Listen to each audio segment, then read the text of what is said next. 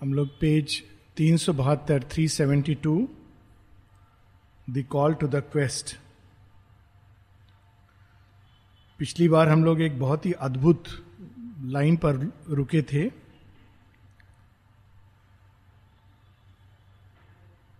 But like a shining answer from the gods approached through sun bright spaces Savitri Ashwapati को आकाशवाणी सुनाई देती है और उसके तदुपरांत उनके हृदय में ये भाव उत्पन्न होता है, एक रिफ्लेक्शन एक मनन, कि वास्तव में भगवान का परफेक्शन जो धरती पर प्रकट होना चाहिए, वह क्यों नहीं है? कब तक इस तरह से चलता रहेगा? क्या कभी इस, ये सृष्टि सुंदर बन सकेगी? कब होगा? कैसे होगा? और उसी समय उत्तर के रूप में सावित्री, सन ब्राइट स्पेसेस मानो सूर्य से निकल करके आ रही हैं, सावित्री। उसी समय वहाँ पर आती हैं।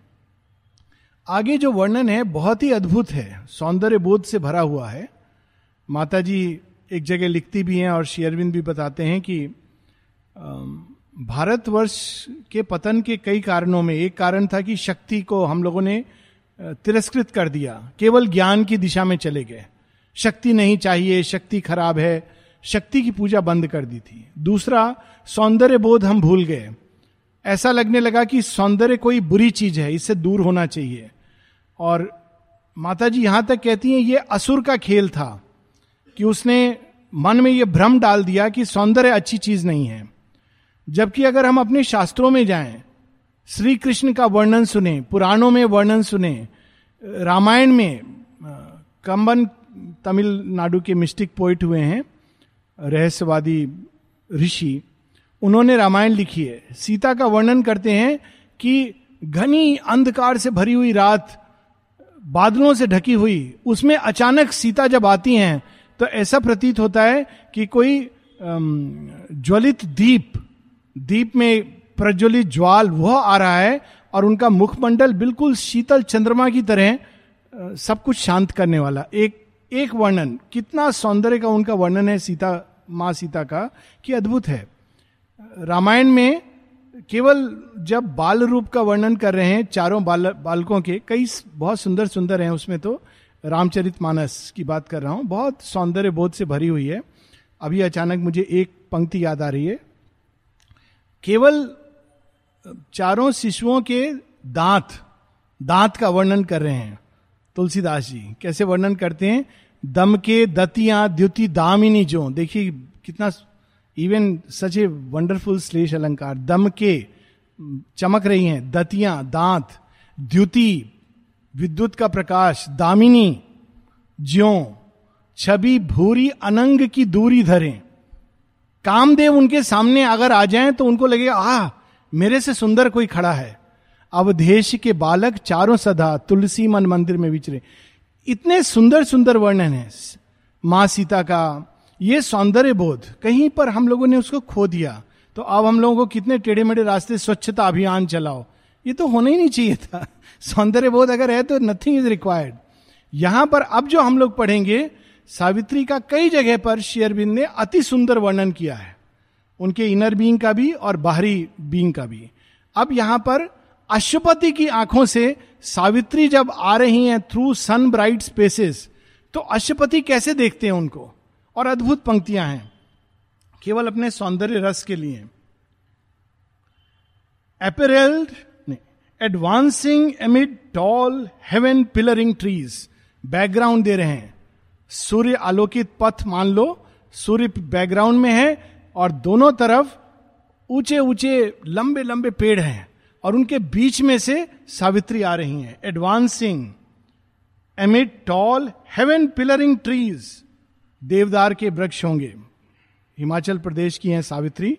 तो पिछली बार हम लोगों ने she seemed burning towards the eternal realms इतना तेज, इतना प्रकाश कि मानो केवल कोई स्त्री नहीं आ रही है, पुत्री नहीं आ रही है। अगली ज्वाल आ रहा है। Apparelled in her flickering colored robe, she seemed burning towards the eternal realms. Flickering colored. कैसा उनका वस्त्र है परिधान है?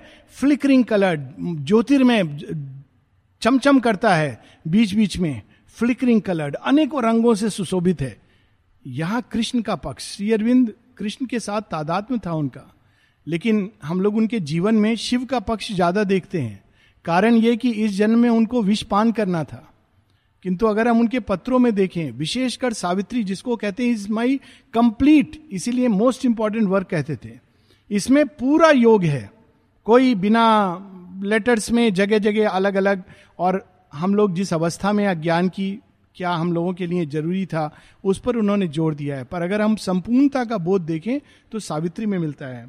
देखिए, सावित्री के परिधान का वर्णन। A bright move torch of incense and of flame that from the sky rooted temple soil of earth a pilgrim hand lift in an invisible shrine कैसा लग रहा था जब सावित्री आ रही थी, आ रही हैं? मानो किसी ने अपने हाथों में अगर कोई प्रेयर के साथ अपने हाथों में एक इंसेंस एक सुगंधित फ्लेम मोमबत्ती या कुछ वो लेकर के हाथों में आ रहा हो, torch torch is not even मोमबत्ती, एक मशाल लेकर के आ रहा हो, सुगंधित।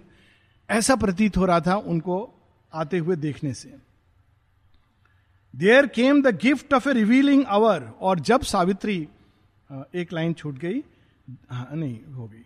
A pilgrim hand lift in an invisible shrine there came the gift of a revealing hour कभी कभी ऐसा होता है कि मनुष्य की दृष्टि जो दिख रहा है उसके पार चली जाती है। और जो छिपा है, प्रत्यक्ष नहीं है, वो दिखाई देने लगता है। शेरबिंद उसको कहते हैं gift of a revealing hour इसको हम लोग प्रयास करके नहीं होता है ये। अशुपति को उस समय अचानक वह दिखाई देने लगता है, जो अब तक उनके मोह से छिपा था। ऋषि हैं, फिर भी मेरी पुत्री है। राजा जनक को जैसे हम लोग पढ़ते हैं कि कैसे मेरी पुत्री है, दशरथ अपने आप में देवासुर संग्राम में लड़ चुके हैं, लेकिन राम से कैसा मोह है उनको? कैसी आसक्ति है? तो अब तक वो मेरी पुत्री मेरी पुत्री, अचानक gift of a revealing hour उनको क्या दिखाई देता है? He saw through depth that interpret all limited not now by the dull bodies eyes new found through an arch of clear discovery this intimation of the world delight आमतौर पर हमारी दृष्टि सीमित होती है भौतिक तत्व से, जड़ तत्व से, मानव देह से। अचानक उनको क्या दिखाई देता? उसके पार डल बॉडी की ग्रॉस तत्व के पार वो देखते हैं। और क्या देखते हैं? This intimation of the world delight जब सावित्री आ रही हैं तो मानो वो संकेत लेकर आ रही हैं। आनंद आ रहा है, आनंद आ रहा है। इंटीमेशन कितनी अद्भुत लाइन है। सावित्री आ रही है तो ऐसा लगता है, आनंद आ रहा है, आनंद आ रहा है। उनके आने मात्र से ऐसा महसूस हो रहा था उनको। This wonder of the divine artist make carve like a nectar cup for thirsty gods अब पहली बार उन्होंने देखा कि ये तो मेरी केवल पुत्री नहीं है। इसको तो ऐसा लगता है कि स्वयं भगवान ने अपने हाथों से गढ़ा है। किस लिए गढ़ा है? एक वेसल, एक पात्र बनाया है, जिस पात्र में इतना आनंद भरा है कि देवता भी चाहेंगे कि इस आनंद की एक बूंद शायद वे चख सके। थर्स्टी गॉड्स जो युगों से प्यासे हैं देवता, कि हमने अमृत तो चखा, लेकिन वह अमृत जो भगवान के चरणों से निकला है। सागर मंथन वाला अमृत तो अमृत है। जो भगवान के चरणों से निकला है। सावित्री को देखकर ऐसा प्रतीत हो रहा था कि उनकी देह यष्टि में ऐसा अमृत है, जिसको चखने के लिए देवता भी आतुर हैं। This breathing scripture of the eternal joy क्या पंक्ति है? मतलब एक एक लाइन में। लोग कहते हैं, भगवान की वाणी पुस्तकों में संग्रहित है। वो तो सेकेंड एडिशन है। ओरिजिनल कहाँ है? उनकी देह में संग्रहित है। और वह वाणी क्या है? आनंददायिनी। स्क्रिप्चर उनकी देह नहीं है, अपने आप में वेद है। This breathing scripture of the eternal joy this net of sweetness woven of aureate fire अचानक वो देखते हैं, अपनी पुत्री को तो ऐसा प्रतीत होता है कि ये तो मानो गोल्डन अग्नि से बुना हुआ एक आनंद का जाल है, माधुर्य का जाल है। वो जहाँ आ रही हैं तो ऐसा लग रहा है तो अपने अंदर माधुर्य को समेटे, आनंद को समेटे। कोई उनको देख ले तो उस जाल में वो चला जाएगा। लेकिन कैसा जाल? जो स्वर्ण अग्नि से, सुपरामेंटल फायर से बना हुआ है। Transform the delicate image face became a deeper nature's self revealing sign. A golden palimpsest of secret birth a grave world symbol chiselled out of life जैसे किसी दिव्य मूर्तिकार ने गढ़कर मुख बनाया था, मानो जितने भी सेक्रेट बर्थ्स जितने भी देवता हैं, जितने भी ऋषि हैं, जितने भी उच्च कोटि के मनुष्य, विभूति, उनका जो तेज है, उनका जो प्रकाश है, उनके चेहरे में सिमटा हुआ था। A grave world symbol chiselled out of life her brow a copy of clear unstained heavens भौ की अब वर्णन कर रहे हैं। कि कैसा, कैसी थी उनकी भौएँ? क्लियर अनस्टेन्ड हेवेंस मानो उनकी भौ के ऊपर साक्षात स्वर्ग विद्यमान था। Was meditation pedestal and defence the very room and smile of musing space its brooding line infinity symbol curve भाव को देखकर ऐसा लगता था कि मानो वे अनंतता में जाकर प्रवेश कर रही हैं। उनकी भाव को देखकर ऐसा लगता था मानो किसी ने बहुत बहुत बहुत मेडिटेशन किया हो ध्यान मग्न रहा हो। ऐसा प्रतीत होता था उनकी भाव को देखकर। Amid her tresses cloudy multitude the long eye shadowed edge by wings of night अब भाव का वर्णन है तो आँखों का तो वर्णन होगा। पहले शेयरविंद पलक का वर्णन करें, उनकी पलकें कैसी हैं। Amid her tresses cloudy multitude छोटे छोटे जो बाल हैं, उनका वर्णन है।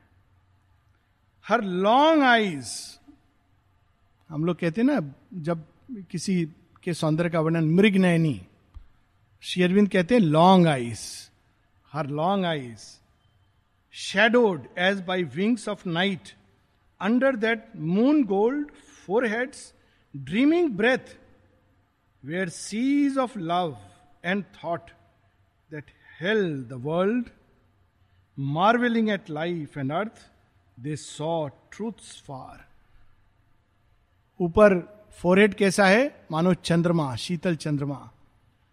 चारों तरफ़ बादल थोड़े बहुत इधर उधर बिखरे पड़े हों सौंदर्य को बढ़ाने के लिए, वैसे उनकी भौएँ और उनके नीचे उनके आई और आँखें कैसी हैं? मानो, प्रेम से भरी हुई दृष्टि दूर संसार में जाकर कोई सत्य को उजागर कर रहा है। देखिए, सत्य को दिखा रहा है, लेकिन दृष्टि किस चीज़ से भरी है? प्रेम से भरी हुई। Seas of love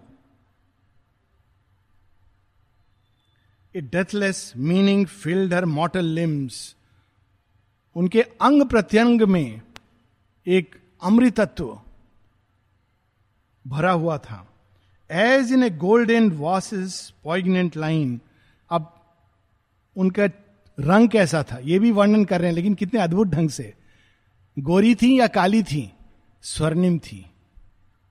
स्वर्णिम थी, Savitri. Golden vases poignant line they seemed to carry the rhythmic sob of bliss ये अद्भुत पंक्ति, इसका रियली कोई ट्रांसलेशन नहीं हो सकता। आनंद की हँसी तो हम लोग सुनते हैं। सॉब ऑफ़ ब्लिस कल्पना कीजिए। जब आनंद बहुत भर जाता है, जब आप हंस नहीं सकते, हंस हंस के आप एक ऐसी अवस्था में पहुँचते हैं जब कहते हैं, बस सॉब वो सॉब ऑफ़ ब्लिस आनंद इतना अधिक है कि अब आप हंस भी नहीं सकते, केवल सौब तो उनके अंग प्रत्यंग ऐसे थे। मानो सॉब ऑफ़ ब्लिस उनके अंदर भरा हुआ था। इतने आनंद से भरे हुए थे। They seem to carry the rhythmic sob of bliss of earth mute adoration towards heaven बने किस चीज़ के हैं? मट्टी के। लेकिन ये कौन सी मट्टी है? इसके अंदर तो आनंद की सौब है। जो पृथ्वी की गहराई में है, जो पृथ्वी आकाश की ओर, स्वर्ग की ओर कभी कभी स्वर्ग के स्पर्श से पृथ्वी के अंदर ये सौब ऑफ़ ब्लिस प्रकट होती है। लेकिन उनके देह में ये मूर्तिमान थी। Release in beauty's cry of living form towards the perfection of eternal things beauty cry of living form एक और जगह शेयरविंद कहते हैं, कई लोग, ये, इसका कोई महत्व नहीं है। केवल भगवान भगवान माने बाहरी चीज़ों का, शरीर का, सौंदर्य का बाहरी जगत का कोई इंपॉर्टेंस नहीं। ये बहुत ही भ्रामक चीज़ है, जिसमें हम लोग बार बार चले जाते हैं। शेयरविंद की एक कविता है फॉर्म रूप, आकृति, जो भी हिंदी में ट्रांसलेट करें। तो उसमें वो कहते हैं, O worshipper of the formless infinite reject not form what dwells in form is he दो लाइन में ही अद्भुत है। रिजेक्ट नॉट फॉर्म कल में पढ़ा था, बहुत आजकल नई नई फिलोसफी निसर्ग दत्त महाराज, बहुत लोग it's a same Vedantic tradition कोई नई बात नहीं है, पर लोग निसर्ग दत्त महाराज, वो एक ही बात कहते थे कि एक ही सत्य है कि formless is the only truth अगर हम श्री अरविंद के इंटेग्रल विजन से देखें तो that is half truth and therefore half lie and he is a great yogi it is not the full truth यदि फॉर्मलेस ही ट्रूथ था तो फॉर्म की आवश्यकता क्या थी? सृष्टि की आवश्यकता क्या थी? भगवान ने हम लोगों को फांसने के लिए नहीं बनाया। उन्होंने अपने अंदर छिपे परफेक्शन को प्रकट करने के लिए आया, बनाया। और सावित्री के अंदर वह परफेक्शन मूर्तिमान हो रहा था। Transparent grown the ephemeral living dress bare the expressive deity to his view जो हम लोग पढ़े थे what dwells in form is ही उनका देह, उनका रूप, उनकी आकृति ऐसी थी। मानो ट्रांसपेरेंट उसकी पारदर्शी, क्या दिखाई दे रहा था उसके अंदर? भगवान। अब लोग सोचेंगे ये अतिशोक्ति है। दो अनुभव। एक माता जी का और एक शेरविंद का बोला हुआ और एक निरोधा का। एक माता जी का अनुभव है अनुभव है माता जी के प्रेयर्स एंड मेडिटेशन में डॉक्यूमेंटेड है। माँ कहती हैं, आज तुमने अद्भुत ढंग से स्वयं को मुझे दिखाया। कैसे?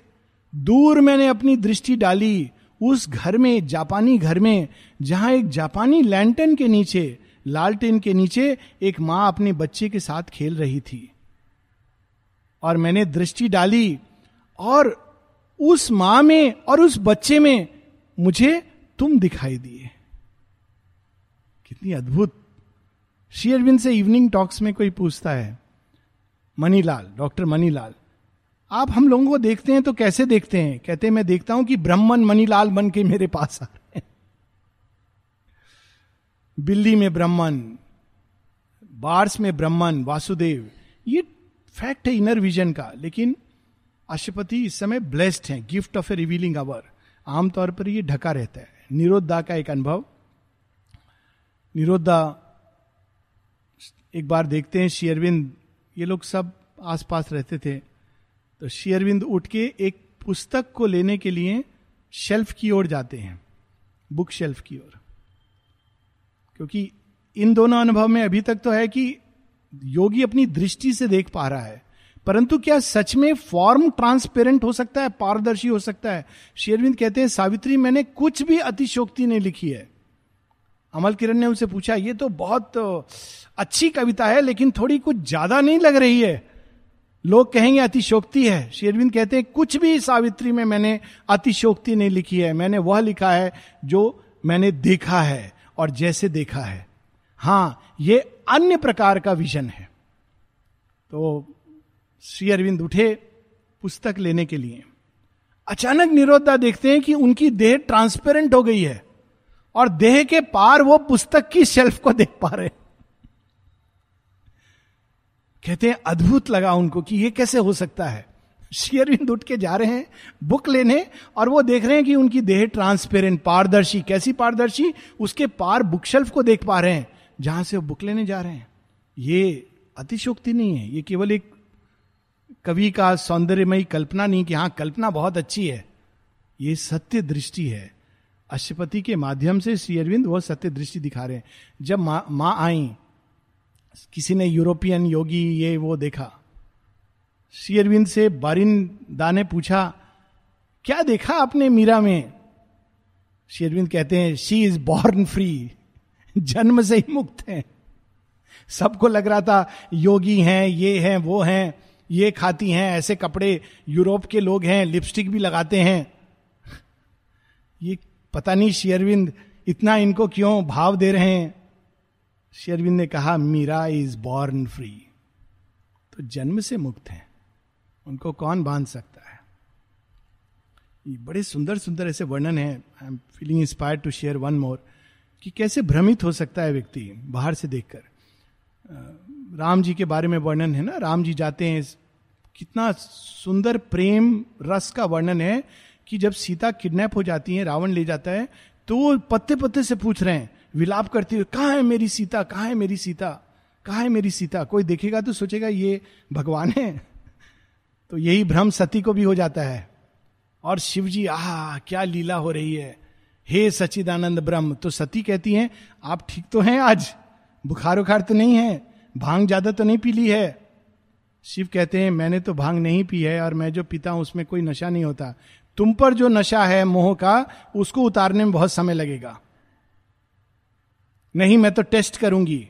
शिव मना करते हैं डोंट टेस्ट द डिवाइन नहीं, मैं तो टेस्ट कर, वो कुछ बोलती नहीं है, चुपचाप रूप बदल के सीता का पहुँच जाती हैं, वृक्ष की ओट में छिप जाती हैं। राम देखते ही प्रणाम करते हैं। कहते, माते, आप यहाँ आ गई? शिव कितने व्यथित हो रहे होंगे आपके एब्सेंस में? तब उनको बहुत शर्मिंदा होती हैं कि, अरे, मैंने क्या कर दिया? ये तो लीला है। जाते हैं, जाती हैं, लेकिन शिव उसके बाद सती का त्याग कर देते हैं। कहते, नहीं, तुम्हारे मन में भगवान के प्रति शंका आई। मैं कह रहा हूँ, ये भगवान है। आप बाहर से क्यों जज कर रहे हो? तो ये सौंदर्य बोध देखिए क्या, किस तरह से हम लोग माता जी से पूछते थे, माँ लिपस्टिक क्यों पहनती हैं? परफ्यूम क्यों यूज़ करती हैं? ज़्यादातर वो दे देती थी लोगों को। बुला करके, देखो, ये मुझे किसी ने परफ्यूम भेंट की है, बहुत अच्छी है, तुम यूज़ करो। यूज़ करो, ये नहीं घर में रखो एक शेल्फ में। यूज़ करने को देती थी। ये चॉकलेट बच्चों को दे देती थी। अच्छी अच्छी ड्रेसेस कभी कभी गोल्ड गोल्ड का ब्रोश किसी किसी को माने दिया है। देखो मेरे लिए कोई लाया, तुम पर कितना अच्छा लगेगा, शर्ट के ऊपर लगा दिया। ये होता है दिव्य परिपूर्णता, वैभव, ऐश्वर्य, जिसकी बात हम लोग पढ़ते हैं। Escaped from surface sight and mortal sense the seizing harmony of its shapes became the strange significant icon of a power renewing its inscrutable descent into a human figure of its works. जो सामंजस्य की शक्ति ऊपर स्वर्ग में विद्यमान है, ऐसा प्रतीत होता था कि वो उनकी देह में उतर आई। अगर एक शब्द में, एक लाइन में इसको बोला जाए। That stood out in life bold abrupt relief on the soil of the evolving universe a godhead sculptured on a wall of thought आप वापस आते हैं कि अशुपति ने जब उनको देखा तो ऐसा लगा स्पेस टाइम के बीच में अचानक, जीवन की गति के बीच में देवताओं के द्वारा गढ़ी हुई कोई मूर्ति सामने आ गई है। कैसी मूर्ति? जो जीवित है, श्वास ले रही है। Mirrored in the flowing arts and dimly shrined in matter as in a cathedral की शरीर उस समय क्या था उनका? Cathedral cave. एक ऐसा मंदिर, एक ऐसा गुफा का मंदिर जिसके अंदर वास्तव में साक्षात पार ब्रह्म विद्यमान थे। ऐसा अशुपति को, अशुपति ने देखा। और जब उन्होंने देखा, अशुपति ने दर्शन किया जगत जननी माँ का अपनी बेटी के रूप में तो उनके अंदर क्या भाव उठा? Annulled where the transient values of the mind अच्छा बुरा शुभ अशुभ गुड इविल ट्रांसियंट वैल्यू सब समाप्त हो गए उस एक क्षण में सब विलुप्त हो गया जैसे माँ यशोदा ने कृष्ण के मुख में देखा, मिट्टी खाई है, मिट्टी खाई है, दिखा। मिट्टी खाने से ये हो जाता है, वो हो जाता है, बीमार पड़ जाएगा, तुझे मालूम नहीं है, तेरे लिए भला क्या है, बुरा क्या है, सब तेरी बुराई करते रहते हैं, तू क्यों इतना दुष्ट हो गया है? मुँह दिखा तो उन्होंने मुँह खोला।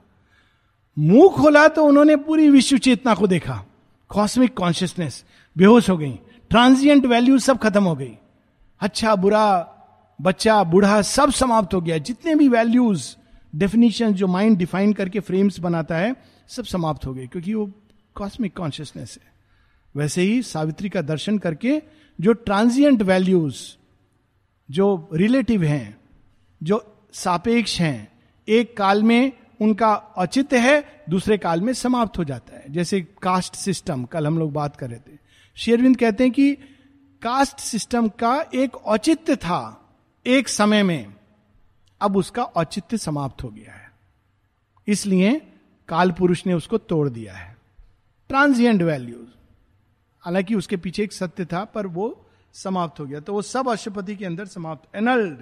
Where the transient values of the mind the body sense renounced its earthly look immortal met immortal in their gaze हम लोग कैसे देखते हैं? Mortal looks at mortality Shri Aurobindo अच्छा वैसे ही हैं, दिखने में मनुष्य की तरह हैं। आज आश्रम में प्रवेश कर रहा था तो दो लोग बाहर जाके तो I overheard the conversation एक लाइन सुनी। हम तो बस एक भगवान में विश्वास करते हैं। अब अलग अलग मानव रूप में भगवान एक्चुअली मेरे अंदर भी ये फितुर था, इसलिए मैं समझ सकता हूँ कि भगवान तो भगवान है, मनुष्य का रूप, ये सब कैसे हो सकता है? भगवान ने ऐसा तोड़ा कि समाधि पर जाकर के ही लगा कि मैंने क्या मिस कर रहा था, कैसी मूर्खतापूर्ण। तो नॉर्मली हम लोग मॉटल मीट्स मॉटल लेकिन यहाँ अष्टपति भी ऋषि हैं, साधारण नहीं है। जनक ने जब अपनी पुत्री को देखा था तो जान लिया था, ये जानकी कौन है? ये केवल मेरी पुत्री नहीं है, ये तो साक्षात माँ भगवती हैं जो मेरे घर में आई हैं, वो जानते थे इस बात को। तो इमोटल मेट इमोटल अशुपति ने अपनी आत्म तत्व से दृष्टि डाली और सावित्री के आत्मा को पहचाना। Awaked from the close spell of daily use that hide soul truth and the outward forms disguise अचानक कश्यपति जागे। किस चीज़ से जागे? द डेली यूज़ की जो लुक है। बेटी आ जा, बेटी चली जा, बेटी कैसी है? डेली यूज़ हम लोग किसी से बहुत फेमिलियर हो जाते हैं ना? तो रोज जैसे अर्जुन, अरे कृष्ण मेरे सखा हैं, बंधु हैं। जोक करते थे उनके साथ, हाथ पे, गले पे हाथ डाल के चलते थे। रुष्ट भी हो जाते थे। अचानक एक दिन देखते हैं कि ये कौन है? कौन ये गीता का ज्ञान डाल रहा है? अचानक उनकी बुद्धि चकरा जाती है। तब कहते हैं, आप हो कौन पहले ये बताओ? मैं तो आपको लगता है जानता हूँ, लेकिन नहीं जानता। तब वो अपना विश्व रूप दिखाते हैं। यहाँ वही पंक्ति, awaked. Awaked from the close spell of daily use. ये भी एक स्पेल, एक माया के आवरण में हमारी दृष्टि क्योंकि बहुत फेमिलियर हो जाती डेली यूज़ इसलिए वो अंदर छिपे सत्य को देख नहीं पाती। इट हाइड्स द ट्रूथ बहुत पहले किसी ने, और ये उत्तर बहुत सामयिक है। किसी ने रविंद्र जी से पूछा कि आप लोग तो बड़े भाग्यशाली थे, आपने माँ को देखा। हम लोग तो नहीं देख पाए। कहते, नहीं नहीं नहीं, तुम लोग ज़्यादा भाग्यशाली हो। हम लोगों ने बाहर से देखते थे तो हमको यही लगा कि माँ बस ये है। तुम लोगों ने बाहर से नहीं देखा तो तुम अपने हृदय में उनको देखते हो, उनके सही रूप को देखते हो। यही बात मुझे किसी और ने भी बताई थी। वो अभी जीवित हैं, इसलिए नहीं बोलूँगा। मैंने भी उनको कहा कि बहुत भाग्यशाली हैं आप लोग, सच में। तो कहते, नहीं, हम तो केवल उनको human mother human mother human mother उसी को देखते रह गए। क्योंकि उनका ह्यूमन साइड भी इतना मोहक था। छोटी छोटी चीज़ में इतनी केयर लेती थी माँ कि हमारे लिए तो वो जगत जननी तो बाद में होंगी। हमारी माँ थी। कोई तकलीफ़, माँ हमको ये प्रॉब्लम, माँ हमको पेट में दर्द है। माँ हमको आज सुबह में नींद नहीं आई। माँ देर तक जागे रहे, सुबह बहुत अच्छा नहीं लग रहा था। माँ खाने में देखिए, आज दूध कम था। सब चीज़ों में, अब उसी को देखते रहे। एक बार किसी और ने भी मुझसे कहा। छोटे नारायण जी ने कहा अब नहीं है। कहते हैं, सच में हम लोगों को, मुझे लगता है, और इतने उच्च कोटि के साधक, कहते हैं, हम लोगों ने तो लगता है अवसर गंवा दिया। हम माता जी के पास जाके क्या उनको कहते थे अपनी छोटी छोटी प्रॉब्लम? हमारे ऑफ़िस में ये प्रॉब्लम है, वो हमारा बॉस ऐसा है, ये और माँ वो सब भी सुन के वो सब करती थी। हम लोगों ने असली चीज़ के लिए माँ से क्यों नहीं मांगा? हम यही पूछते रह गए। लेकिन अचानक अशुपति ये डेली यूज़ जो ये वर्णन है ना, बहुत अद्भुत वर्णन है। इसीलिए श्री अरविंद ठीक करते थे। चार बार। नहीं तो फेमिलियर वो जानते थे ह्यूमन कॉन्शियसनेस कैसी है। माँ तो अपने प्यार में सबके बीच में आ गई टेनिस खेल रही है रुष्ट होके लोग जा रहे हैं। माँ मनाने के लिए पीछे पीछे जा रही हैं। टेनिस का रैकेट फेंक करके साधक जा रहे हैं। माँ खेल छोड़ के उनके पीछे आ रही हैं। आ जाओ आ जाओ, क्यों? डिप्रेशन है। नहीं, मैं नहीं खेलूँगा। माँ हाथ पकड़ के साधक का शेयरविंद के पास ले जाती हैं। कहती बार बार ये कहता है डिप्रेशन है डिप्रेशन है। दादा की बात है। शेयरविंद देखते हैं, कहते हैं हम्म बस इतना कहते हैं। हम्म। दादा कहते हैं, उसके बाद मेरा डिप्रेशन हमेशा के लिए भाग गया। एक हुंकार से। वट पावर दे मैनिफेस्टेड अब फिर भी daily use familiarity he saw through the familiar cherish limbs the great and unknown spirit born his child familiar limbs वो जानता था, लेकिन फिर भी नहीं जानता था। कभी कभी बहुत करीब से जब हम जानते हैं तो असली तत्व से अपरिचित रहते हैं। तो जान करके भी वो नहीं जानता था। नहीं जानते थे। An impromptu from the deeper sight within thoughts rose in him that knew not their own scope अचानक अब सावित्री को देखकर उनके हृदय में ऐसे भाव उठने लगे, ऐसे विचार उठने लगे, वो कुछ ऐसा बोल गए कि वो स्वयं नहीं जानते थे कि मैं क्यों बोल रहा हूँ then to those large and brooding depth whence love regarded him across the straits of mind. He spoke in sentences from the unseen heights. अचानक अश्वपति को अंदर में मंत्र विद्ध वाणी उतरती है और अपने मुख से कुछ ऐसा बोलते हैं, जिसका पूर्ण अर्थ वो स्वयं नहीं जानते थे कि वो नियति की रचना कर रहे हैं। सब बहुत अद्भुत है। देखिए, राजा जनक ने जब ऐसी घोषणा कर दी कि विवाह उससे होगा जो धनुष तोड़ सके, सब लोगों ने कहा, क्या मूर्खतापूर्ण जैसी बात कर रहे हो? बूढ़े हो गए हो, सठिया गए हो? कभी विवाह नहीं हो पाएगा। शिव धनुष कौन उठाएगा? फिर जब राम आते हैं तो लोग बड़ा सुंदर वर्णन है रामचरित मानस में। सारे नगरवासी देखते हैं, कितने सुंदर, कितने सुकुमार, कितने भोले, कितने मोहक। ये असली हकदार हैं हमारी जानकी के विवाह करने के लिए। लेकिन हे दुर्भाग्य, राजा की मति भ्रमित हो गई थी। ऐसा टेस्ट रख दिया, ये सुकुमार बालक कहाँ से उठाएँगे? They think like this but look the beauty of that taste पहली बार रावण को चेतावनी मिलती है। मद और अहंकार से भरे राजाओं को पहली बार चेतावनी मिलती है शिव की। अब भी समय है। अपनी गति बदल दो, वरना तुम्हारा काल आ रहा है। तो वह काल के रूप में देखते हैं राम को। जब राम प्रवेश करते हैं तो सारे राक्षस देखते हैं, अरे, हमारा काल आ रहा है। उन्हीं राम को। तो यहाँ पर उसी चीज़ का वर्णन है कि उन्होंने जो बोला, जैसे जनक ने घोषणा की, धनुष भंग की, उनको स्वयं नहीं मालूम था कि वो इससे नियति की रचना कर रहे हैं। तो स्वयं नहीं मालूम था अशुपति को कि वो नियति की रचना कर रहे हैं। For the hidden prompters of our speech sometimes can use the formulas of a moment's mood. To way unconscious lips with words from fate. Hidden prompters हम लोग को लगता है हम ऐसे ही बोल रहे हैं, हमने बोला। हिडन प्रॉम्प्टर्स होते हैं। अधिकांश तो ये लड़ाई कराने वाले प्रॉम्प्टर्स होते हैं। उनका वर्णन है सावित्री में। लोअर वाइटल के क्रीचर्स ऐसी चीज़ बोल देंगे कि बाद में वो तो तीर है, चला गया, धस गया। शेयरविंद ऐसे ऑन द गीता में लिखते हैं कभी कभी फ़िज़िकल थप्पड़ मार देना बेटर है। क्योंकि कम से कम आप उस चीज़ को मन को आघात नहीं पहुंचाते हैं। उसके बाद आप सॉरी बोलेंगे तो व्यक्ति विश्वास करेगा, लेकिन जब मन से आप मन को आघात, जो सूक्ष्म तत्व है, उसमें जो चीज़ धस जाती है, अधिकतर तो ये होते हैं हिडन प्रॉम्प्टर्स लेकिन कभी कभी समटाइम्स वो हिडन प्रॉम्प्टर्स पूरी नियति को अपने हाथ में लेकर आते हैं। और व्यक्ति क्या बोल जाता है?